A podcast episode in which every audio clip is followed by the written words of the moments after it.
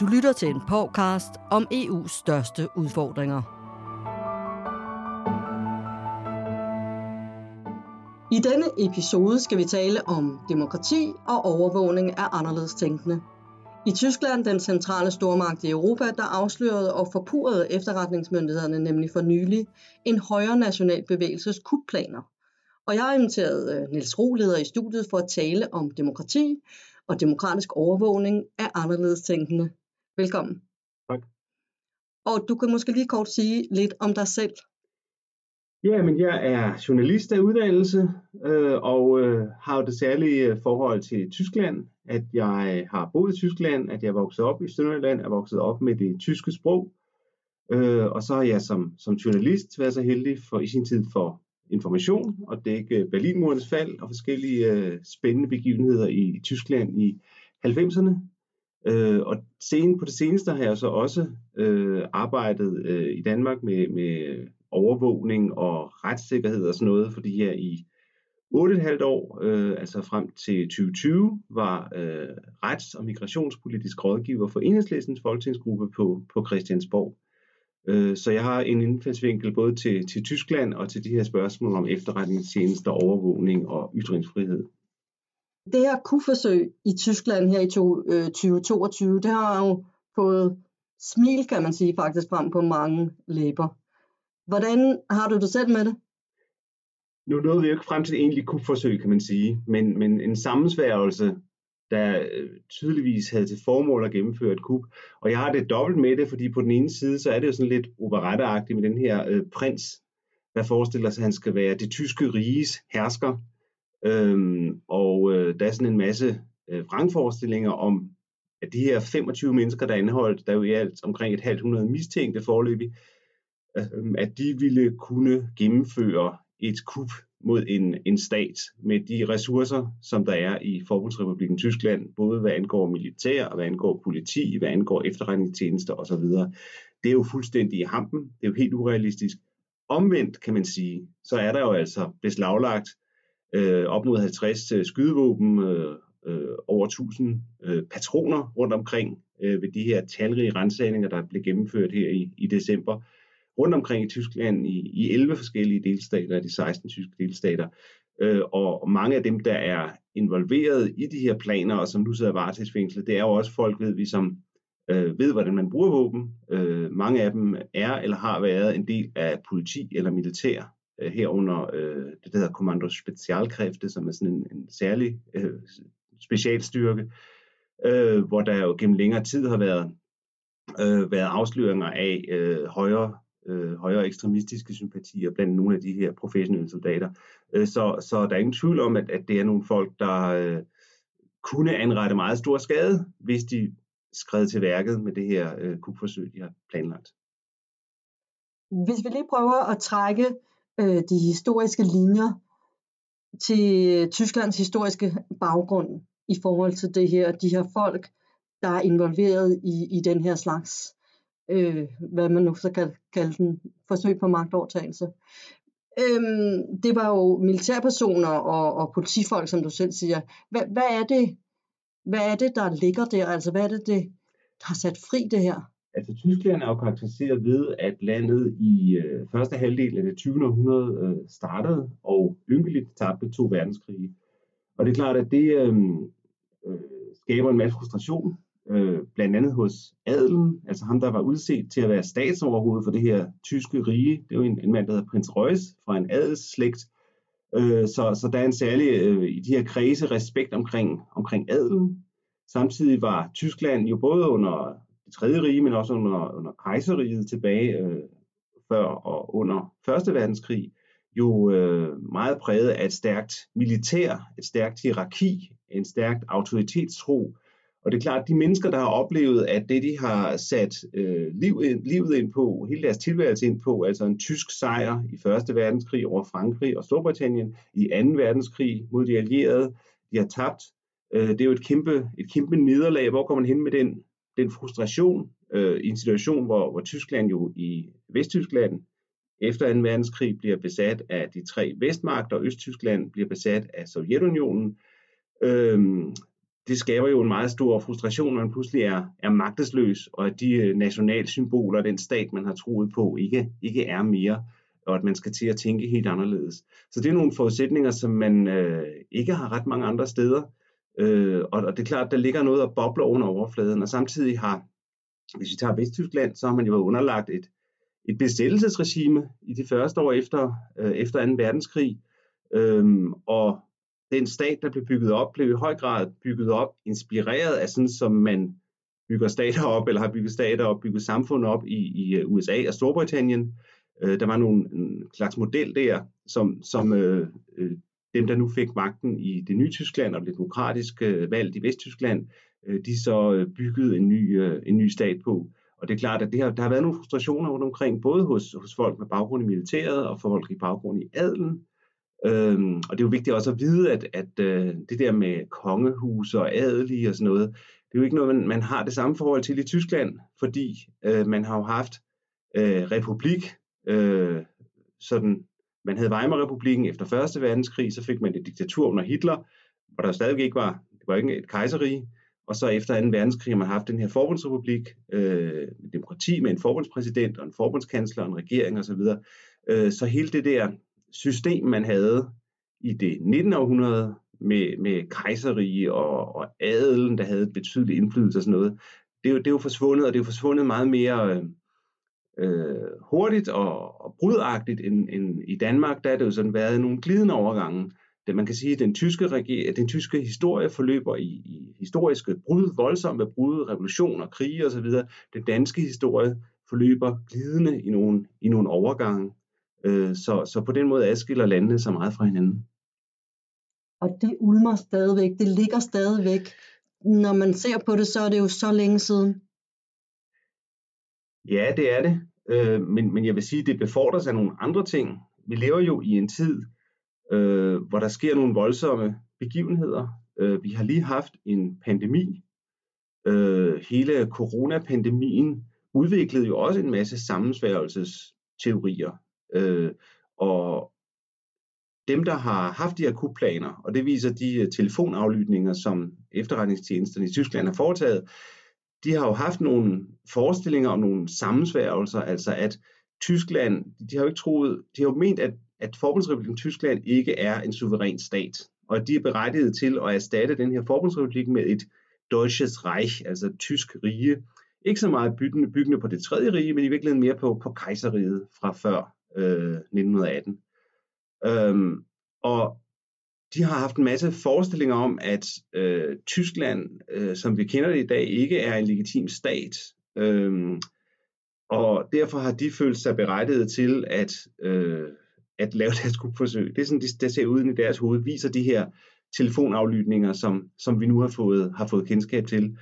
Øh, og, og, og det bygger jo meget på nogle teorier om, øh, for eksempel taler de om, om Øh, tech-tunneler, der skulle øh, ligge alle vejene på kryds og tværs i Tyskland, hvor de her reelle magthavere, som, som i virkeligheden så ikke er tyskere, men er amerikanere. Altså og, den dybe og, stat, og, som man også taler om i U S A.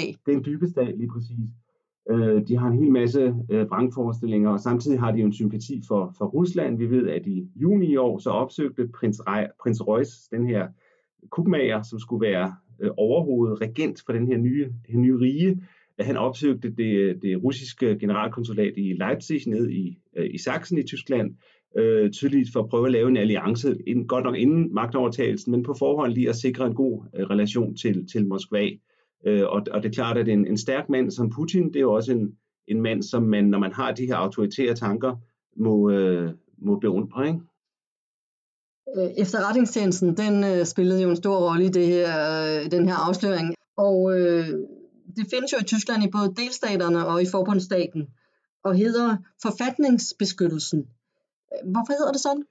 Ja, Tyskland har udover de her øh, seksten Landesverfassungsschutz og den forbunds på forbundsplan, hvor der hedder Bundesverfassungsschutz, så er det også andre tjenester, der hedder Militärischer Abschirmdienst, M A D, som, som også har været involveret her, og derudover er der så det hedder Bundesnachrichtendienst. De har forskellige opgaver. I Danmark kender vi kun to efterretningstjenester, lidt mere overskueligt. Men, men det er jo sådan, at man har i Tyskland, i Forbundsrepublikken, en anden tradition for, Og der er en anden legitimitet bag at overvåge anderledes tænkende, kan man sige, og en anderledes folkelig opbakning til det. I Danmark kender vi jo den her regeringserklæring fra nitten otteogtres om, at danske statsborgere ikke øh, kan registreres på baggrund alene af deres lovlige politiske virksomhed. Det har jo så været en stor løgn, kan man sige. Det er jo kommet frem i P E T-rapporten og, og, eller P E T-kommissionens beretning og forskellige andre steder. Så selvfølgelig har der i Danmark også efter otteogtres været registrering af øh, danske statsborgere alene på baggrund af deres lovlige politiske virksomhed, men, men det har ikke været øh, officielt. Og i Tyskland har man ligesom en anden tilgang til det, der siger man, vi definerer nogen som fjender af forfatningen. Det ramte for eksempel øh, det, øh, tyske, det vesttyske kommunistparti, som havde femogfirs tusind medlemmer i nitten seksoghalvtreds, der blev forbudt, det der hed K P D. Der sagde man simpelthen, at det at have et kommunistparti, det er i strid med forfatningen, så det forbyder vi lige. Men det har også ramt højrefløjen. Der er en masse ting, der ikke er tilladt i, i Tyskland øh, at sige og gøre. Man kan ikke gå rundt med hagekors og hejle på gaden. Det er tilladt i Danmark. Der har vi sådan lidt en laissez-faire-holdning til den slags, og det har betydet, at en del øh, op igennem tiden, som de sidste mange år jo, har været øh, tyske øh, nynazister, der har søgt tilflugt i Danmark. Der var ham, der hed Tis Christoffersen, der i, tilbage i firserne, tidlige i halvfemserne, holdt til nede i Kollund, nede i Flensborg Fjord, lige på den danske side af grænsen. Der havde han et fristed, og det gav anledning til nogle konflikter øh, mellem Danmark og Tyskland. Det var svært for tyskerne at forstå, at sådan en mand, der ønskede et nazistisk system, kunne få lov at bo og leve frit i Danmark. Men i Danmark øh, har vi jo den tilgang til det, at vi straffer folk for at gøre noget. Det vil sige, hvis de griber til våben, så bliver de, bliver de dømt. Vi har set en række terrorprocesser osv. Men, men det at, at udbrede nazipropaganda som sådan, er ikke strafbart i Danmark. Så, så man har haft i hvert fald indtil for få år siden et, en, anderledes, en anderledes tilgang til det i, i Danmark.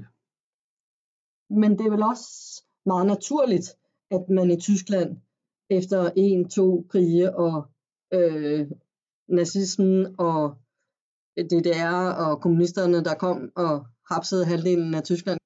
Man er mere bange måske, mere opmærksom. Jo, det er jo klart, at de voldsomme ting er tættere inde på livet, når man har oplevet nazitiden, når man har oplevet, øh, når man har oplevet D D R, også når man har oplevet øh, højreorienterede øh, en bombeangreb på øh, asylcentre for eksempel. Og for ikke at tale om Rote Armé-fraktion. Ja, altså halvfjerdsernes venstreekstremistiske terrorisme. Øh, så der har øh, retsstatens grænser jo også, også flyttet sig. Man ændrede jo lovgivningen der i halvfjerdserne ret voldsomt i forhold til, hvordan man kunne lave, kunne lave eftersøgning af terroristerne. Men, men hele tiden jo i en, en dynamik med angsten for for overvågning, angsten for registrering. Da jeg selv boede i Tyskland i starten af firserne, så var der jo den store folketælling, der skulle, der skulle løbe af staten, og der var jo i venstreorienterede kredse en meget stor modstand, også de grønne, som er et stort tysk regeringsparti i dag, var jo meget imod den her folketælling. I Danmark har vi jo ikke haft folketællinger siden nitten otteogtres, hvor vi fik vores C P R-nummersystem. Et C P R-nummersystem er nok utænkeligt i Forbundsrepublikken, fordi det er jo en hundrede procent registrering, og det betyder jo også, at der er jo meget stor forskel på, hvordan man har kunnet håndtere sådan noget som corona i Danmark og Tyskland, fordi i Danmark har vi haft hele C P R-systemet, og man har de elektroniske patientjournaler osv. Tyskland er jo ikke et gennemdigitaliseret samfund på linje med det danske, altså der faxes frem og tilbage øh, på øh, kryds og tværs i Tyskland øh, i to tusind og toogtyve, øh, og det er lidt svært for os som danskere at forholde os til, hvor vi har MitID og C P R-numre og alle de her ting. Men, men når man ikke er noget længere i forhold til C P R-nummer, personnummer, personregistrering i Tyskland, øh, så skyldes det jo også en angst for registrering, angst for, øh, for overvågning. Ja, og, en, og fordi man har set, hvad, hvad registrering kunne føre til øh, i, under nazismen, men vel også i det der tiden, tænker jeg.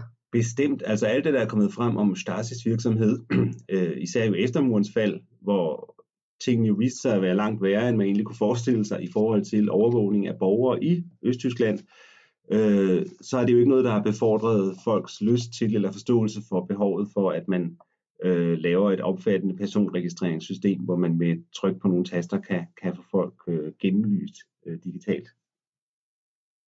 Demokratiske stater, de overvåger jo øh, anderledes tænkende borgere netop for at beskytte øh, demokratiet.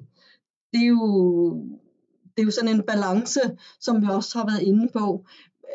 Og den kan jo tippe, hvor står Tyskland i din optik? Jamen, jeg synes, noget af det gode ved den tyske tilgang til det, er jo, at det er, det er offentligt. Altså efterretningstjenesterne, øh, Verfassungsschutz, hvad enten det er på forbundsplanen eller på deltagelseplanen, offentliggør jo en udførlig årsberetning hvert år, hvor de redegør for, øh, hvorfor de har overvåget for eksempel øh, A F D eller Die Linke, som er to partier på hver sin fløj, der sidder i forbundsdagen og altså har en, en folkelig, demokratisk legitimitet, men ikke desto mindre overvåges af efterretningstjenesten. Øh, og, og så gør de rede for, hvad de har fundet ud af. Øh, men, men det er jo altid en værdidom, ikke? Hvornår er man... Det er jo, det er jo ikke en, en nøjagtig videnskab, det der med, hvornår man er en forfatningsfjende, eller hvornår man strider imod forfatningen. Altså det er jo en vurdering, der foretages af nogle andre, så det er rigtig problematisk, men så længe det øh, er demokratisk legitimeret, så længe der er en respekt for mindretal, for politiske mindretal, øh, så... Øh, og det foregår i en åbenhed, så, så tænker jeg, at det kan forsvares, men det er grundlæggende en anden tilgang øh, til tingene, end vi har i Danmark. Øh, og, og i Danmark er det jo omvendt først de senere år, at politiets efterretningstjeneste, P E T, er begyndt at lave øh, beretninger, øh, hvor de giver øh, offentligheden lidt mere indblik i deres øh, i øvrigt hemmelige aktiviteter. Det har jo været langt mere hemmeligt, kan man sige, øh, hvis vi går bare ti år tilbage. Og der kan man måske... tænker, at vi har været en lille smule blåret som borgere, tænker jeg. I hvert fald har vi ikke haft det samme behov for, eller nogen af os har måske, men, men den brede befolkning har ikke haft et kritisk syn på efterretningstjenesterne. Altså hvis man ikke... Det er klart, at i Danmark, i Danmark er der måske en mere en større øh, tro på myndighederne også. Det er jo også en del af det her, ikke? Altså at der er en, en myndighedsskepsis øh, i Tyskland, som vi ikke kender i Danmark. Og det er jo fordi, at tyskere, eller tyskernes forældre, bedsteforældre eller oldeforældre har været, har været skuffet i deres tillid til staten, øh, når de blev overvåget, når de blev sendt i krig, øh, når de blev fængslet på grund af det, de mente, eller henrettet for det, de mente. Den erfaring har man jo slet ikke i samme omfang i, i Danmark. Og det betyder jo så også, at vi stoler på staten, og vi tænker, at, at når vi giver vores personoplysninger til staten og har et C P R-nummer, hvor offentlige myndigheder kan gå ind og finde ting om os, øh, så har vi tillid til, at tavshedspligten respekteres, at øh, personfølsomme oplysninger ikke ligger og flyder forskellige steder. Den samme tillid eksisterer ikke i Tyskland, og derfor er der også, at der her under corona har været en helt anderledes grobund for konspirationsteorier, mistro til staten. Virker den her vaccine, de taler om hele tiden, øh, eller er det bare fup? Øh, dør vi af at blive vaccineret? Sådan nogle ting. Øh, I Tyskland har man det her querdenker-miljø, altså tværtænkere, hvis man skal oversætte det. Nogle mennesker, der, der øh, ikke tror på det, de får at vide af staten. Øh, og det er jo et, et relativt øh, stort miljø, øh, og der kan være noget overlap.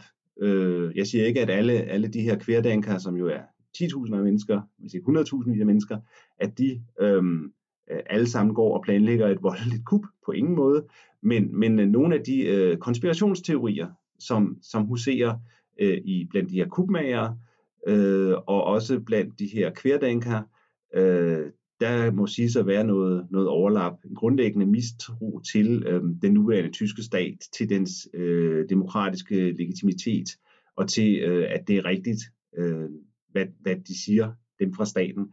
Vi jo har jo en stor tillid til øh, Søren Brostrøm, Mette Frederiksen osv., når de siger, nu skal I gøre sådan og sådan, for situationen er alvorlig på de her berømte pressemøder, vi har oplevet de seneste par år. Og den samme øh, tillid er der grundlæggende ikke i meget store dele af, øh, af Tyskland, og måske især udbredt i Østtyskland, øh, hvor folks øh, tillid til staten med god grund har været øh, er, er, er ringere end i Vesttyskland, fordi man har oplevet øh, de fyrre år med, med D D R. Når man nu på den måde siger, at der er nogle ting, man ikke må sige, det gælder jo på begge fløje, der er ligesom noget, der ikke må være repræsenteret, så kan det vel også betyde, at der er noget, der foregår, der bliver skjult, der bliver på en eller anden måde mere øhm, farligt? Mm, ja. Ja, men der er jo forskellige mekanismer, der, der gør, at der er nogle, nogle synspunkter, der har været øh, holdt ude af det offentlige rum i virkeligheden. Øh, enten ved direkte forbud, Eller også hvis noget som den høje tyske spærregrænse ved valg, hvor man har en fem procent spærregrænse, hvor vi i Danmark opererer med to procent. Og det betød jo, at frem til begyndelsen af nitten firserne, så var der jo grundlæggende tre partier, et socialdemokratisk, et liberalt og et konservativt i forbundsdagen. Øhm, og det betød, at, at ret mange mennesker øh, var ikke repræsenteret, fordi de stemte på nogle andre partier. Øh, I dag har vi et, en mere mangfoldig forbundsdag med, med flere partier, men stadigvæk en, en, en spærregrænse, der er ret høj. Øhm, og det er klart, at, at sådan noget kan jo også sætte fod i, at folk begynder at organisere sig på en anden måde. Hvis de oplever, når jeg går ind og stemmer, når der er valg, så har det ikke nogen virkning, for dem jeg stemmer på bliver ikke repræsenteret. Øh, så kan man lave øh, små grupper, og der har jo været et, en underskov af øh, for eksempel øh, højorienterede grupper, nynazistiske grupper osv., mere eller mindre bevæbnede, Øhm, som har øh, prøvet at, øh, altså også, også noget, som det hedder N S U, som jo for en, en ti tolv år siden blev afsløret, øh, som stod bag en række øh, attentater, rettet mod øh, mennesker med, med tyrkisk og arabisk øh, baggrund osv., folk, der, der ikke havde øh, rent arisk blod i årene. De blev simpelthen skudt med en pistol, øh, og, og, og det var jo et, et langt, langt forløb, før at den her gruppe, N S U og deres hjælpere blev, blev afsløret.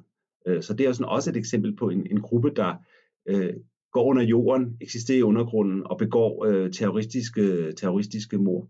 Og det, og det har vi jo ikke den samme øh, tradition for i Danmark, og min påstand vil også være, at øh, vi har en, haft en bedre måde at øh, integrere, øh, integrere politiske Øh, hvad skal man sige, radikale kræfter øh, i det politiske system. Altså selvom Danmark jo længere end Tyskland har været en del af NATO, øh, altså Danmark er jo et grundlæggende medlem af NATO fra nitten niogfyrre, men det har ikke været på tale at forbyde det Danmarks Kommunistiske Parti, der jo eksisterede frem til omkring murens fald i Danmark som fuldt legalt parti. Øh, den tankegang har man ikke haft i Danmark, og det, det øh, er der jo nogle historiske forklaringer på. Man kan vel også sige, at hvis man som man har et synspunkt, som måske man kunne sige var yderliggående, og man bliver tvunget til at deltage i den demokratiske samtale, så bliver man jo også tvunget til at skærpe sine argumenter mod nogle andre, og det bliver mere åbent, og nogen, som måske kunne falde for øh, et smart argument i en lille lukket gruppe, vil måske ikke i samme grad blive, øh, blive tiltrukket af det. Det er klart, når man har demokratiske fora og demokratiske diskussioner, så bliver argumenterne jo også øh, slippet af mod hinanden og bliver afprøvet. Så nogle af dem, øh, som i en tysk kontekst føler sig tiltrukket af radikale miljøer, vil måske ikke i tilsvarende situation i Danmark, i Danmark gøre det. Men selvfølgelig vil der være folk øh, herunder, altså psykisk syge øh, mennesker, som begiver sig ud i, i øh, mord og, og voldelige ting, ikke? Øh, så, så helt undgå det kan man jo ikke, og vi har jo altså også haft desværre eksempler i Danmark på, øh, på drab. Hvis vi lige skal se på Tysklands rolle i Europa, altså i øh, E U, i det fællesskab, som, som Tyskland jo har været et, et hjerte øh, i, og Angela Merkel jo har været en kæmpestor øh, fortaler for, og også forkæmper for. Kan man sige, om det her anslag, forsøg på et anslag mod demokratiet, og de ting, der ligesom bliver hvirvlet op, alle de historiske, øh, hvad man er bange for, uge, alle de spøgelser. Kan, kan det gøre noget for Tysklands rolle i E U? Det tror jeg ikke. Jeg, jeg tror, at øh, det tyske demokrati er så øh, grundfæstet, øh, og Tyskland er så vigtig for E U, at øh, det vil det ikke kunne. Og, og det er jo ikke, altså, der, der er jo en enkelt af de anholdte, som er tidligere forbundsdagsmedlem fra A F D, en, en dommer, øh, som nu sidder varetægtsfængslet. Men, men det er jo ikke sådan, at de har øh, hævet fat i nuværende forbundsdagsmedlemmer eller, eller folk i de etablerede partier. Øhm, så, så jeg kan ikke forestille mig, at øh, det her påvirker synet på Tyskland øh, i omverdenen. Øhm, tværtimod så tænker jeg, at Tyskland med den nuværende øh, holdopstilling fremstår som en øh, humanitær stormagt. Altså det vi, det vi ser om Sverige indtil for, for få måneder siden i virkeligheden. Nu har Sverige altså fået en, en ny regering, som, som gerne vil kopiere den danske øh, migrationspolitik. Øh, men, men Tyskland øh, fører jo en politik, hvor de for eksempel øh, vil reformere statsborgerskabsreglerne, så det bliver væsentligt lettere at få et tysk statsborgerskab efter ganske få års ophold i Tyskland, øh, og, og lægger vægt på øh, en, en åbenhed og en beskyttelse af flygtninge, øh, som det jo er adskillige år siden, man har, man har lagt vægt på på den måde i Danmark. Øh, så så jeg synes, tror bestemt ikke, at, at det her øh, skaber billedet af et, et ustabilt Tyskland, eller et, øh, et Tyskland sådan præget af højre kræfter, altså tværtimod, øh, kan man sige. Og, og det er jo ikke bare den nuværende koalition i, i Berlin, som jo altså består af socialdemokrater, grønne og liberale, men, men det er jo altså Angela Merkel, som blev kendt for Wir schaffen das, og hun kommer jo fra det konservative parti. Øh, så der er jo en helt anden konsensus øh, i Tyskland, fraregnet A F D, som er det her ekstreme højre parti, øh, om at, at Tyskland har et globalt ansvar for at, at hjælpe, øh, hjælpe flygtninge og i øvrigt få det tyske samfund til at fungere. Øh, og, og der er jo altså kommet mange udtalelser blandt andet fra forbundskansler Olaf Scholz her på det seneste om, at, at vi er glade for folk, der kommer til Tyskland og hjælper os med at øh, bygge det tyske samfund op og holde det i gang. Og det er jo noget anden tilgang til migration, end den vi oplever fra, fra den danske regering. Kunne man forestille sig, at nogle af de her øh, lidt yngre demokratier, det er jo mange af dem, som engang var østlande, øh, som er kommet med i E U. Måske der var nogen, der kunne sidde og få nogle gode idéer ved at have set, hvad der nu skulle ske i Tyskland. De tænkte, nå, det kan måske opbilde nogle kræfter, som vi ikke ønsker at se. Jamen, jeg, jeg tænker jo, at øh, hvis der er en, en trussel mod, øh, mod demokrati i E U, så kommer det jo snarere fra, fra et land som Ungarn, øh, hvor Viktor Orbán øh, jo er en øh, ganske vist øh, demokratisk legitimeret, men altså en autoritær hersker, øh, som ikke har stor respekt for, for, for demokrati og demokratiske processer. Og der sker også nogle øh, foruroligende ting nede på Balkan, hvor det jo ikke er alle lande, der er medlemmer af E U, men i øjeblikket så står Serbien jo og truer med at gå ind i Kosovo. Øh, øh, så... så Helt bortset fra, fra krigen i Ukraine, øh, så er der også i, i andre lande i Øst- og Centraleuropa nogle rigtig bekymrende tendenser og en manglende respekt for demokrati og, og retsstat. Og det er en stor udfordring for, for E U at håndtere det.